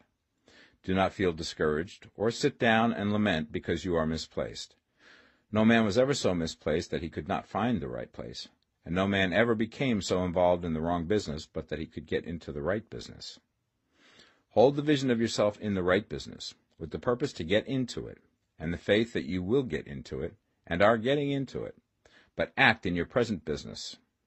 Use your present business as the means of getting a better one, and use your present environment as the means of getting into a better one. Your vision of the right business, if held with faith and purpose, will cause the Supreme to move the right business towards you, and your action, if performed in a certain way, will cause you to move towards the business. If you are an employee or wage earner and feel that you must change places in order to get what you want, do not project your thought into space and rely upon it to get you another job. It will probably fail to do so. Hold the vision of yourself in the job you want, while you act with faith and purpose on the job you have, and you will certainly get the job you want. Your vision and faith will set the creative force in motion to bring it toward you, and your action will cause the forces in your own environment to move you toward the place you want. In closing this chapter, we will add another statement to our syllabus. There is a thinking stuff from which all things are made, and which, in its original state, permeates, penetrates, and fills the interspaces of the universe. A thought in this substance produces the thing that is imaged by the thought. Man can form things in his thought, and, by impressing his thought upon formless substance, can cause the thing he thinks about to be created. In order to do this, man must pass from the competitive to the creative mind. He must form a clear mental picture of the thing he wants, and hold this picture in his thoughts with the fixed purpose to get what he wants, and the unwavering faith that he does get what he wants, closing his mind to all that may tend to shake his purpose, dim his vision, or quench his faith. That he may receive what he wants when it comes, Man must act now upon the people and things in his present environment. Chapter 12 Efficient Action You must use your thought as directed in previous chapters and begin to do what you can do where you are, and you must do all that you can do where you are. You can advance only by being larger than your present place and no man is larger than his present place who leaves undone any of the work pertaining to that place. The world is advanced only by those who more than fill their present places. If no man quite filled his present place, you can see that there must be a going backward in everything. Those who do not quite fill their present places are dead weight upon society, government, commerce, and industry. They must be carried along by others at a great expense. The progress of the world is retarded only by those who do not fill the places they are holding. They belong to a former age and a lower stage or plane of life, and their tendency is towards degeneration. No society could advance if every man was smaller than his place. Social evolution is guided by the law of physical and mental evolution. In the animal world, evolution is caused by excess of life. When an organism has more life than can be expressed in the function of its own plane, it develops the organs of a higher plane, and a new species is originated. There never would have been new species had there not been organisms which more than filled their places. The law is exactly the same for you. Your getting rich depends upon your applying this principle to your own affairs. Every day is either a successful day or a day of failure, and it is the successful days which get you what you want. If every day is a failure, you can never get rich while if every day is a success, you cannot fail to get rich. If there is something that may be done today, and you do not do it, you have failed in so far as that thing is concerned, and the consequences may be more disastrous than you imagine. You cannot foresee the results of even the most trivial act. You do not know the workings of all the forces that have been set moving in your behalf. Much may be depending on your doing some simple act. It may be the very thing which is to open the door of opportunity to very great possibilities. You can never know all the combinations which supreme intelligence is making for you in the world of things and of things and of human affairs. Your neglect or failure to do some small thing may cause a long delay in getting what you want. Do, every day, all that can be done that day. There is, however, a limitation or qualification of the above that you must take into account. You are not to overwork, not to rush blindly into your business in the effort to do the greatest possible number of things in the shortest possible time. You are not to try to do tomorrow's work today, nor to do a week's work in a day. It is really not the number of things you do, but the efficiency of each separate action that counts. Every act is, in itself, either a success or a failure. Every act is, in itself, either effective or inefficient. Every inefficient act is a failure, and if you spend your life in doing inefficient acts, your whole life will be a failure. The more things you do, the worse for you if all your acts are inefficient ones. On the other hand, every efficient act is a success in itself, and if every act of your life is an efficient one, your whole life must be a success. The cause of failure is doing too many things in an inefficient manner, and not doing enough things in an efficient manner. You will see that it is a self-evident proposition that if you do not do any inefficient acts, and if you do a sufficient number of efficient acts, you will become rich. If, now, it is possible for you to make each act an efficient one, you see again that the getting of riches is reduced to an exact science, like mathematics. The matter turns, then, on the questions whether you can make each separate act a success in itself, and this you certainly can do. You can make each act a success because all power is working with you, and all power cannot fail. Power is at your service, and to make each act efficient, you have only to put power into it. Every action is either strong or weak, and when every one is strong, you are acting in the certain way which will make you rich. Every act can be made strong and efficient by holding your vision while you are doing it, and putting the whole power of your faith and purpose into it. It is at this point that the people fail who separate mental power from personal action. They use the power of the mind in one place and at one time, and they act in another place at another time. So their acts are not successful in themselves. Too many of them are inefficient. But if all power goes into every act, no matter how commonplace, every act will be a success in itself. And as in the nature of things every success opens the way to other successes, your progress towards what you want, and the progress of what you want toward you, will become increasingly rapid. Remember that successful action is cumulative in its results. Since the desire for more life is inherent in all things, when a man begins to move towards larger life, more things attach themselves to him, and the influence of his desire is multiplied. Do, every day, all that you can do that day, and do each act in an efficient manner. In saying that you must hold your vision while you are doing each act, however trivial or commonplace, I do not mean to say that it is necessary at all times to see the vision distinctly to its smallest details. It should be the work of your leisure hours to use your imagination on the details of your vision and to contemplate them until they are firmly fixed upon memory. If you wish speedy results, spend practically all your spare time in this practice. By continuous contemplation you will get the picture of what you want, even to the smallest details, so firmly fixed upon your mind and so completely transferred to the mind of formless substance, that in your working hours you need only to mentally refer to the picture to stimulate your faith and purpose, and cause your best effort to be put forth. Contemplate your picture in your leisure hours until your consciousness is so full of it that you can grasp it instantly. You will become so enthused with its bright promises that the mere thought of it will call forth the strongest energies of your whole being. Let us again repeat our syllabus, and by slightly changing the closing statements, bring it to the point we have now reached.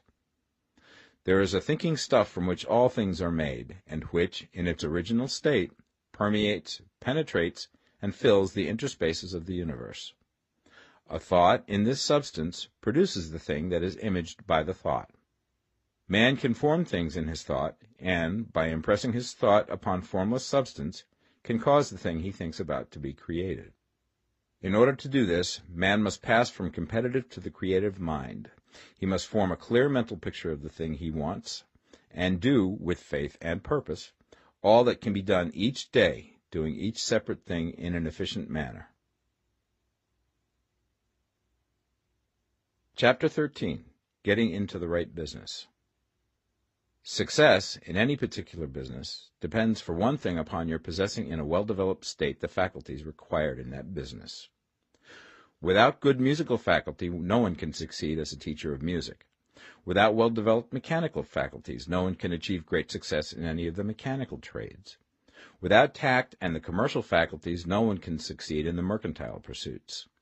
But to possess in a well-developed state the faculties required in your particular vocation does not ensure getting rich. There are musicians who have remarkable talent and who yet remain poor. There are blacksmiths, carpenters, and so on who have excellent mechanical ability, but who do not get rich.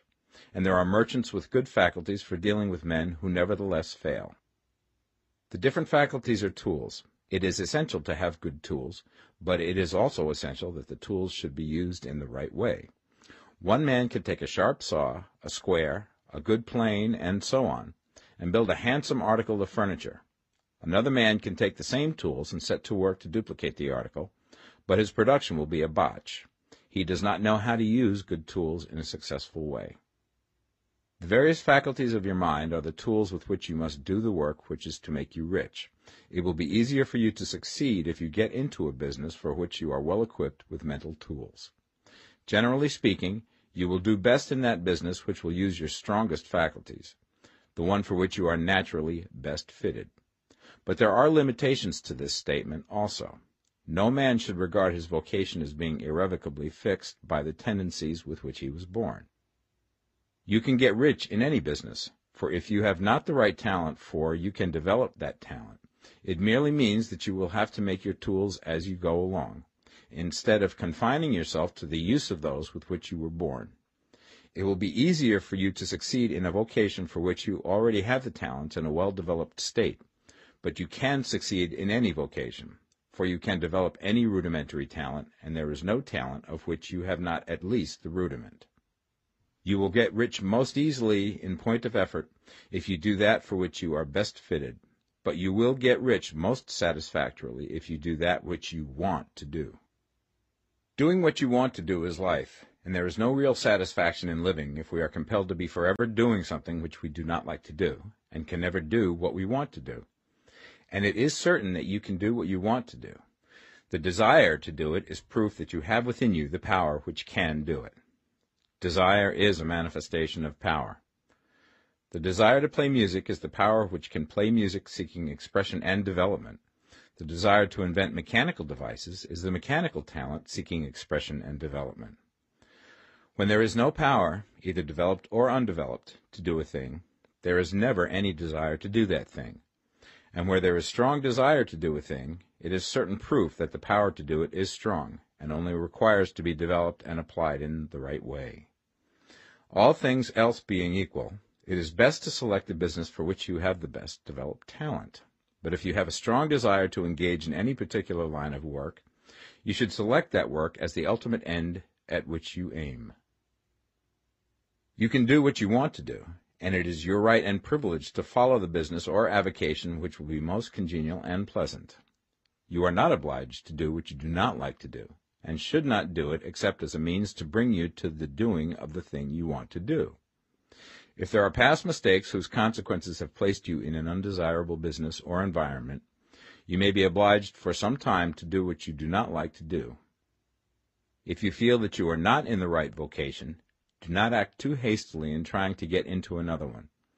The best way, generally, to change business or environment is by growth. Do not be afraid to make a sudden and radical change if the opportunity is presented, and you feel, after careful consideration, that it is the right opportunity but never take sudden or radical action when you are in doubt as to the wisdom of doing so. There is never any hurry on the creative plane, and there is no lack of opportunity. When you get out of the competitive mind, you will understand that you never need to act hastily. No one else is going to beat you to the thing you want to do. There is enough for all. If one space is taken, another and a better one will be opened for you a little further on. There is plenty of time. When you are in doubt, Wait. Fall back on the contemplation of your vision, and increase your faith and purpose, and by all means, in times of doubt and indecision, cultivate gratitude. A day or two spent in contemplating the vision of what you want, and in earnest thanksgiving that you are getting it, will bring your mind into such close relationship with the Supreme that you will make no mistake when you do act.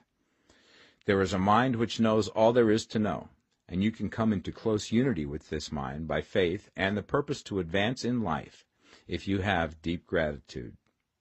Mistakes come from acting hastily, or from acting in fear or doubt, or in forgetfulness of the right motive, which is more life to all and less to none. As you go on in the certain way, opportunities will come to you in increasing number, and you will need to be very steady in your faith and purpose, and to keep in close touch with the All Mind by reverent gratitude. Do all that you can do in a perfect manner every day, but do it without haste, worry, or fear. Go as fast as you can, but never hurry. Remember that in the moment you begin to hurry, you cease to be a creator and become a competitor. You drop back upon the old plane again. Whenever you find yourself hurrying, call a halt. Fix your attention on the mental image of the thing you want, and begin to give thanks that you are getting it. The exercise of gratitude will never fail to strengthen your faith and renew your purpose. Chapter 14 The Impression of Increase Whether you change your vocation or not, your actions for the present must be those pertaining to the business in which you are now engaged. You can get into the business you want by making constructive use of the business you are already established in, by doing your daily work in a certain way. And in so far as your business consists in dealing with other men, whether personally or by letter, the key thought of all your efforts must be to convey to their minds the impression of increase. Increase is what all men and women are seeking. It is the urge of the formless intelligence within them, seeking fuller expression. The desire for increase is inherent in all nature. It is the fundamental impulse of the universe. All human activities are based on the desire for increase. People are seeking more food, more clothes, better shelter, more luxury, more beauty, more knowledge, more pleasure. Increase in something, more life. Every living thing is under this necessity for continuous advancement. Where increase of life ceases, dissolution and death set in at once. Man instinctively knows this, and hence he is forever seeking more. This law of perpetual increase is set forth by Jesus in the parable of the talents. Only those who gain more retain any. From him who hath not shall be taken away even that which he hath. The normal desire for increased wealth is not an evil or a reprehensible thing. It is simply the desire for more abundant life. It is aspiration. And because it is the deepest instinct of their natures, all men and women are attracted to him who can give them more of the means of life. In following the certain way, you are getting continuous increase for yourself, and you are giving it to all with whom you deal. You are a creative center from which increase is given off to all. Be sure of this, and convey assurance of the fact to every man, woman, and child with whom you come in contact. No matter how small the transaction, even if it be only the selling of a stick of candy to a little child, put into it the thought of increase, and make sure that the customer is impressed with the thought. Convey the impression of advancement with everything you do, so that all people shall receive the impression that you are an advancing man, and that you advance all who deal with you even to the people whom you meet in a social way, without any thought of business, and to whom you do not try to sell anything, give the thought of increase. You can convey this impression by holding the unshakable faith that you, yourself, are in the way of increase, and by letting this faith inspire, fill, and permeate every action. Do everything that you do in the firm conviction that you are an advancing personality, and that you are giving advancement to everybody. Feel that you are getting rich, and that in doing so you are making others rich and conferring benefits to all. Do not boast or brag of your success, or talk about it unnecessarily. True faith is never boastful. Wherever you find a boastful person, you find one who is secretly doubtful and afraid. Simply feel the faith, and let it work out in every transaction. Let every act and tone and look express the quiet assurance that you are getting rich, that you are already rich. Words will not be necessary to communicate this feeling to others. They will feel the sense of increase when in your presence and will be attracted to you again. You must so impress others that they will feel that in associating with you they will get increase for themselves. See that you give them a use value greater than the cash value you are taking from them. Take an honest pride in doing this, and let everybody know it, and you will have no lack of customers. People will go where they are given increase, and the Supreme, which desires increase in all, and which knows all, will move towards you men and women who have never heard of you. Your business will increase rapidly, and you will be surprised at the unexpected benefits which will come to you. You will be able from day to day to make larger combinations, secure greater advantages, and to go on into a more congenial vocation if you desire to do so. You must never lose sight of your vision of what you want, or your faith and purpose to get what you want. Let me here give you another word of caution in regards to motives. Beware of the insidious temptation to seek for power over other men. Nothing is so pleasant to the unformed or partially developed mind as the exercise of power or dominion over others. The desire to rule for selfish gratification has been the curse of the world. For countless ages, kings and lords have drenched the earth with blood in their battles to extend their dominions, this not to seek more life for all, but to get more power for themselves. Today, the main motive in the business and industrial world is the same. Men marshal their armies of dollars and lay waste the lives and hearts of millions in the same mad scramble for power over others. Commercial kings, like political kings, are inspired by the lust for power. Jesus saw in this desire for mastery the moving impulse of that evil world he sought to overthrow. Read the 23rd chapter of Matthew and see how he pictures the lust of the Pharisees to be called master, to sit in the high places, to domineer over others, and to lay burdens on the backs of the less fortunate. And note how he compares this lust for dominion with the brotherly seeking for the common good to which he calls his disciples. Look out for the temptation to seek for authority, to become a master, to be considered as one who is above the common herd, to impress others by lavish display, and so on. The mind that seeks for mastery over others is the competitive mind, and the competitive mind is not the creative one. In order to master your environment and your destiny, it is not at all necessary that you should rule over your fellow men, and, indeed, when you fall into the world's struggle for the high places, you begin to be conquered by fate and environment, and your getting rich becomes a matter of chance and speculation. Beware the competitive mind. No better statement of the principle of creative action can be formulated than the favorite declaration of the late Golden Rule Jones of Toledo. What I want for myself, I want for everybody. Chapter 15 The Advancing Man what I have said in the last chapter applies as well to the professional man and the wage earner as to the man who is engaged in mercantile business. No matter whether you are a physician, a teacher, or a clergyman, if you can give increase of life to others and make them sensible of the fact, they will be attracted to you and you will get rich. The physician who holds the vision of himself as a great and successful healer, and who works towards the complete realization of that vision with faith and purpose, as described in former chapters, will come into such close touch with the source of life that he will be phenomenally successful. Patients will come to him in throngs. No one has a greater opportunity to carry into effect the teaching of this book than the practitioner of medicine. It does not matter to which of the various schools he may belong, for the principle of healing is common to all of them, and may be reached by all alike. The advancing man in medicine, who holds to a clear mental image of himself as successful, and who obeys the laws of faith, purpose, and gratitude, will cure every curable disease he undertakes, no matter what remedies he may use. In the field of religion, the world cries out for the clergyman who can teach his hearers the true science of abundant life. He who masters the details of the science of getting rich, together with the allied sciences of being well, of being great, and of winning love, and who teaches these details from the pulpit, will never lack for a congregation. This is the gospel that the world needs. It will give increase of life, and men will hear it gladly, and will give liberal support to the man who brings it to them. What is now needed is a demonstration of the science of life from the pulpit.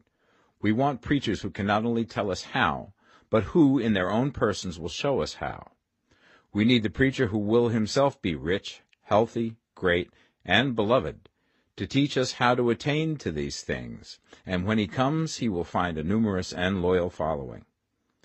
The same is true of the teacher who can inspire the children with the faith and purpose of the advancing life. He will never be out of a job. And any teacher who has this faith and purpose can give it to his pupils. He cannot help giving it to them if it is part of his own life and practice. What is true of the teacher, preacher, and physician is true of the lawyer, dentist, real estate man, insurance agent, of everybody. The combined mental and personal action I have described is infallible. It cannot fail. Every man and woman who follows these instructions steadily, perseveringly, and to the letter, will get rich. The law of the increase of life is as mathematically certain in its operation as the law of gravitation. Getting rich is an exact science. The wage earner will find this as true of his case as of any others mentioned. Do not feel that you have no chance to get rich because you are working where there is no visible opportunity for advancement, where wages are small and the cost of living high. Form your clear mental vision of what you want and begin to act with faith and purpose. Do the work that you can do every day and do each piece of work in a perfectly successful manner. Put the power of success and the purpose to get rich into everything that you do. But do not do this merely with the idea of currying favor with your employer in the hopes that he or those above you will see your good work and advance you. It is not likely that they will do so. The man who is merely a good workman, filling his place to the very best of his ability, and satisfied with that, is valuable to his employer, and it is not to the employer's interest to promote him. He is worth more where he is. To secure advancement, something more is necessary than to be too large for your place. The man who is certain to advance is the one who is too big for his place, and who has a clear concept of what he wants to be, who knows that he can become what he wants to be, and who is determined to be what he wants to be. Do not try to more than fill your present place with a view to pleasing your employer. Do it with the idea of advancing yourself. Hold the faith and purpose of increase during work hours, after work hours, and before work hours. Hold it in such a way that every person who comes in contact with you, whether foreman, fellow workman, or social acquaintance, will feel the power of purpose radiating from you, so that everyone will get the sense of advancement and increase from you. Men will be attracted to you, and if there is no possibility for advancement in your present job, you will very soon see an opportunity to take another job. There is a power which never fails to present opportunity to the advancing man who is moving in obedience to law. God cannot help helping you if you act in a certain way. He must do so in order to help himself. There is nothing in your circumstances or in the industrial situation that can keep you down. If you cannot get rich working for the Steel Trust, you can get rich on a 10 acre farm. And if you begin to move in the certain way, you will certainly escape from the clutches of the Steel Trust and get on to the farm or wherever else you wish to be. If a few thousands of its employees would enter upon the certain way, the Steel Trust would soon be in a bad plight. It would have to give its working men more opportunity, or go out of business. Nobody has to work for a trust. The trusts can keep men in so-called hopeless conditions only so long as there are men who are too ignorant to know of the science of getting rich, or too intellectually slothful to practice it. Begin this way of thinking and acting, and your faith and purpose will make you quick to see any opportunity to better your condition. Such opportunities will speedily come, for the Supreme, working in all and working for you, will bring them before you. Do not wait for an opportunity to be all that you want to be. When an opportunity to be more than you are now is presented, and you feel impelled toward it, take it. It will be the first step towards a greater opportunity. There is no such thing possible in this universe as a lack of opportunities for the man who is living the advancing life. It is inherent in the constitution of the cosmos that all things shall be for him and work together for his good, and he must certainly get rich if he acts and thinks in the certain way. So let wage-earning men and women study this book with great care, and enter with confidence upon the course of action it prescribes. It will not fail. Chapter 16 Some Cautions and Concluding Observations Many people will scoff at the idea that there is an exact science of getting rich. Holding the impression that the supply of wealth is limited, they will insist that social and governmental institutions must be changed before even any considerable number of people can acquire a competence. But this is not true. It is true that existing governments keep the masses in poverty, but this is because the masses do not think and act in the certain way. If the masses begin to move forward as suggested in this book, neither governments nor industrial systems can check them. All systems must be modified to accommodate the forward movement. If the people have the advancing mind, have the faith that they can become rich, and move forward with the fixed purpose to become rich, nothing can possibly keep them in poverty.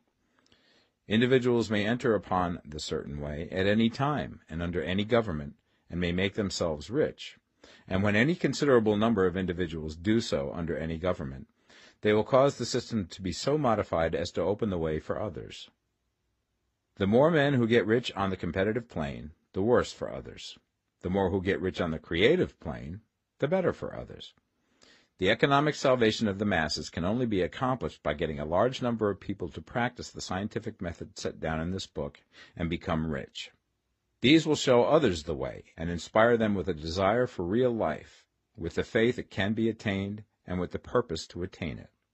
For the present, however, it is enough to know that neither the government under which you live nor the capitalistic or competitive system of industry can keep you from getting rich. When you enter upon the creative plane of thought, you will rise above all these things and become a citizen of another kingdom. But remember that your thought must be held upon the creative plane. You are never for an instant to be betrayed into regarding the supply as limited, or into acting on the moral level of competition. Whenever you do fall into old ways of thought, correct yourself instantly, for when you are in the competitive mind, you have lost the cooperation of the mind of the whole. Do not spend any time in planning as to how you will meet possible emergencies in the future, except as the necessary policies may affect your actions today. You are concerned with doing today's work in a perfectly successful manner, and not with emergencies which may arise tomorrow. You can attend to them as they come. Do not concern yourself with questions as to how you shall surmount obstacles which may loom upon your business horizon, unless you can see plainly that your course must be altered today in order to avoid them. No matter how tremendous an obstruction may appear at a distance, you will find that if you go on in the certain way, it will disappear as you approach it, or that a way over, through, or around it will appear. No possible combination of circumstances can defeat a man or woman who is proceeding to get rich along strictly scientific lines. No man or woman who obeys the law can fail to get rich, any more than one can multiply two by two and fail to get four. Give no anxious thought to possible disasters, obstacles, panics, or unfavorable combinations of circumstances. It is time enough to meet such things when they present themselves before you in the immediate present, and you will find that every difficulty carries with it the wherewithal for its overcoming. Guard your speech. Never speak of yourself, your affairs, or of anything else in a discouraged or discouraging way. Never admit the possibility of failure, or speak in a way that infers failure as a possibility. Never speak of times as being hard, or of business conditions as being doubtful. Times may be hard and business doubtful for those who are on the competitive plane, but they can never be so for you. You can create what you want, and you are above fear. When others are having hard times and poor business, you will find your greatest opportunities. Train yourself to think of and to look upon the world as a something which is becoming, which is growing and to regard seeming evil as being only that which is undeveloped. Always speak in terms of advancement. To do otherwise is to deny your faith, and to deny your faith is to lose it. Never allow yourself to feel disappointed. You may expect to have a certain thing at a certain time and not get it at that time, and this will appear to you like failure. But if you hold to your faith, you will find that the failure is only apparent. Go on in the certain way, and if you do not receive that thing, you will receive something so much better that you will see that the seeming failure was really a great success. A student of this science had set his mind on making a certain business combination which seemed to him at the time to be very desirable, and he worked for some weeks to bring it about. When the crucial time came, the thing failed in a perfectly inexplicable way. It was as if some unseen influence had been working secretly against him. He was not disappointed. On the contrary, he thanked God that his desire had been overruled, and went steadily on with a grateful mind. In a few weeks an opportunity so much better came his way that he would not have made the first deal on any account, and he saw that a mind which knew more than he knew had prevented him from losing the greater good by entangling himself with the lesser. That is the way every seeming failure will work out for you if you keep your faith, hold to your purpose, have gratitude, and do, every day, all that can be done that day, doing each separate act in a successful manner. When you make a failure, it is because you have not asked for enough. Keep on, and a larger thing than you were seeking will certainly come to you. Remember this. You will not fail because you lack the necessary talent to do what you wish to do. If you go on as I have directed, you will develop all the talent that is necessary to the doing of your work. It is not within the scope of this book to deal with the science of cultivating talent, but it is as certain and simple as the process of getting rich. However, do not hesitate or waver for fear that when you come to any certain place you will fail for lack of ability. Keep right on, and when you come to that place, the ability will be furnished to you. The same source of ability which enabled the untaught Lincoln to do the greatest work in government ever accomplished by a single man is open to you. You may draw upon all the mind there is for wisdom to use in meeting the responsibilities which are laid upon you. Go on in full faith. Study this book. Make it your constant companion until you have mastered all the ideas contained in it. While you are getting firmly established in this faith, you will do well to give up most recreations and pleasure, and to stay away from places where ideas conflicting with these are advanced in lectures or sermons. Do not read pessimistic or conflicting literature or get into arguments upon the matter. Do very little reading, outside of the writers mentioned in the preface. Spend most of your leisure time in contemplating your vision, and in cultivating gratitude, and in reading this book. It contains all you need to know of the science of getting rich, and you will find all the essentials summed up in the following chapter. Chapter 17 Summary of the Science of Getting Rich There is a thinking stuff from which all things are made, and which, in its original state, permeates, penetrates, and fills the interspaces of the universe. A thought in this substance produces the thing that is imaged by the thought. Man can form things in his thought, and by impressing his thought upon formless substance can cause the thing he thinks about to be created. In order to do this, man must pass from the competitive to the creative mind, otherwise he cannot be in harmony with the formless intelligence, which is always creative and never competitive in spirit. Man may come into full harmony with the formless substance by entertaining a lively and sincere gratitude for the blessings it bestows upon him. Gratitude unifies the mind of man with the intelligence of substance, so that man's thoughts are received by the formless. Man can remain upon the creative plane only by uniting himself with the formless intelligence through a deep and continuing feeling of gratitude. Man must form a clear and definite mental image of the things he wishes to have, to do, or to become, and he must hold this mental image in his thoughts, while being deeply grateful to the Supreme that all his desires are granted to him. The man who wishes to get rich must spend his leisure hours in contemplating his vision, and in earnest thanksgiving that the reality is being given to him. Too much stress cannot be laid on the importance of frequent contemplation of the mental image, coupled with unwavering faith and devout gratitude. This is the process by which the impression is given to the formless and the creative forces set in motion. The creative energy works through the established channels of natural growth and of the industry and social order. All that is included in his mental image will surely be brought to the man who follows the instructions given above, and whose faith does not waver. What he wants will come to him through the ways of established trade and commerce.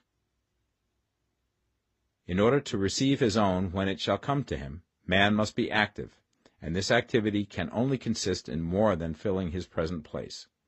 He must keep in mind the purpose to get rich through the realization of his mental image and he must do every day all that can be done that day, taking care to do each act in a successful manner. He must give to every man a use value in excess of the cash value he receives, so that each transaction makes for more life, and he must so hold the advancing thought that the impression of increase will be communicated to all with whom he comes in contact.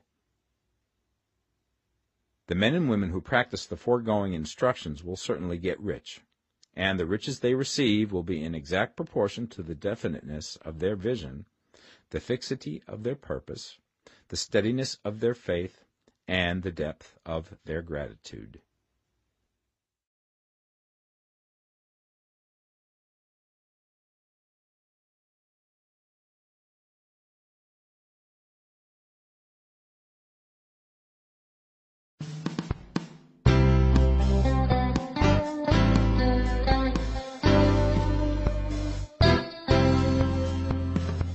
Science of Getting Rich by Wallace D. Wattles